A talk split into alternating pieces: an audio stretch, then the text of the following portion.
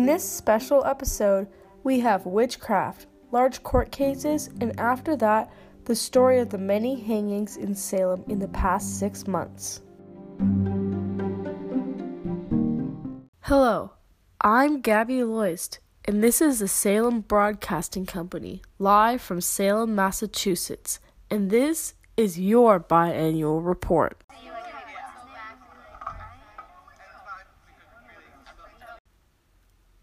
Our first story begins in the winter in Salem. Many strange occurrences began to happen. Betty Parris, a young girl, had fallen into a strange coma with many bizarre symptoms. The local doctor had no diagnosis for her unusual behavior. Later that same week, a group of teenage girls and a local slave had been found nude and, quote, chanting spells, unquote. The motivation behind this strange behavior is unknown for now, but another local doctor, Dr. Griggs, theorized that it might be witchcraft to blame for their bizarre behavior. Widespread fear had begun, many accusing each other of this sinful possession. One source reported that a local slave was accused and was under inspection. Next up, a story about the emerging court case in our town. But for now, a break.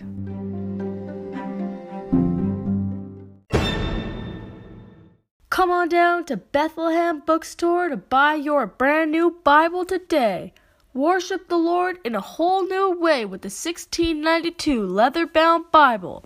Contact Mr. Goliath today for a chance to buy or trade for a new one. A week after the girls had been discovered in the woods, word began to spread around town. People began to turn on each other, accusations of witchcraft being made all throughout Salem. People in power decided that courts should be set up to truly determine who the witches were. Judges were sent in from Boston. The accused were ending up in jail. One source reports up to 39 people were detained. Many prevalent members of the community in Salem were arrested. John Proctor, a farmer, Sarah Good, an old woman, and Rebecca Nurse, a farmer's wife, were among many. Stay tuned for our next story, The Hanging of the Witches. But for now, a break.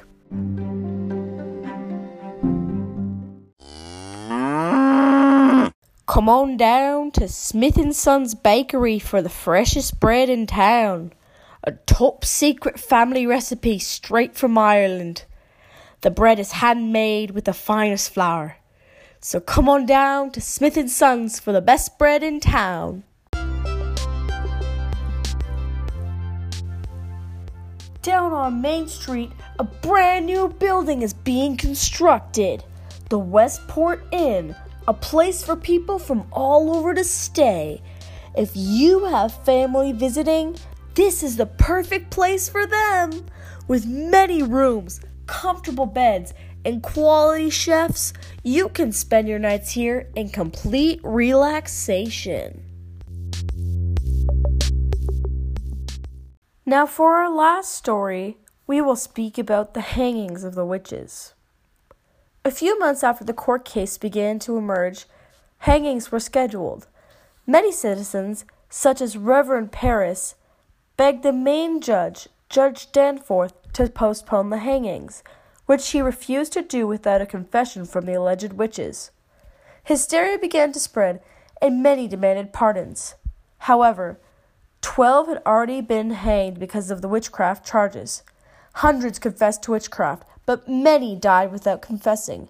Giles Corey, a local farmer, among them. Many people died because of the witchcraft charges. Thank you for listening to the Salem Broadcasting Company's biannual report. These past six months have been very eventful and we should take something from our rather tragic history. Our society was focused on eradicating individuality, the citizens of Salem forced into a social order with strict rules and expectations. The witch trials were an attack against those who were different, and the ones that died did not confess, leaving their integrity above the beliefs of their society. This sense of individuality and independence was lost and can hopefully be gained to increase balance in society. This is Gabby Loist signing off.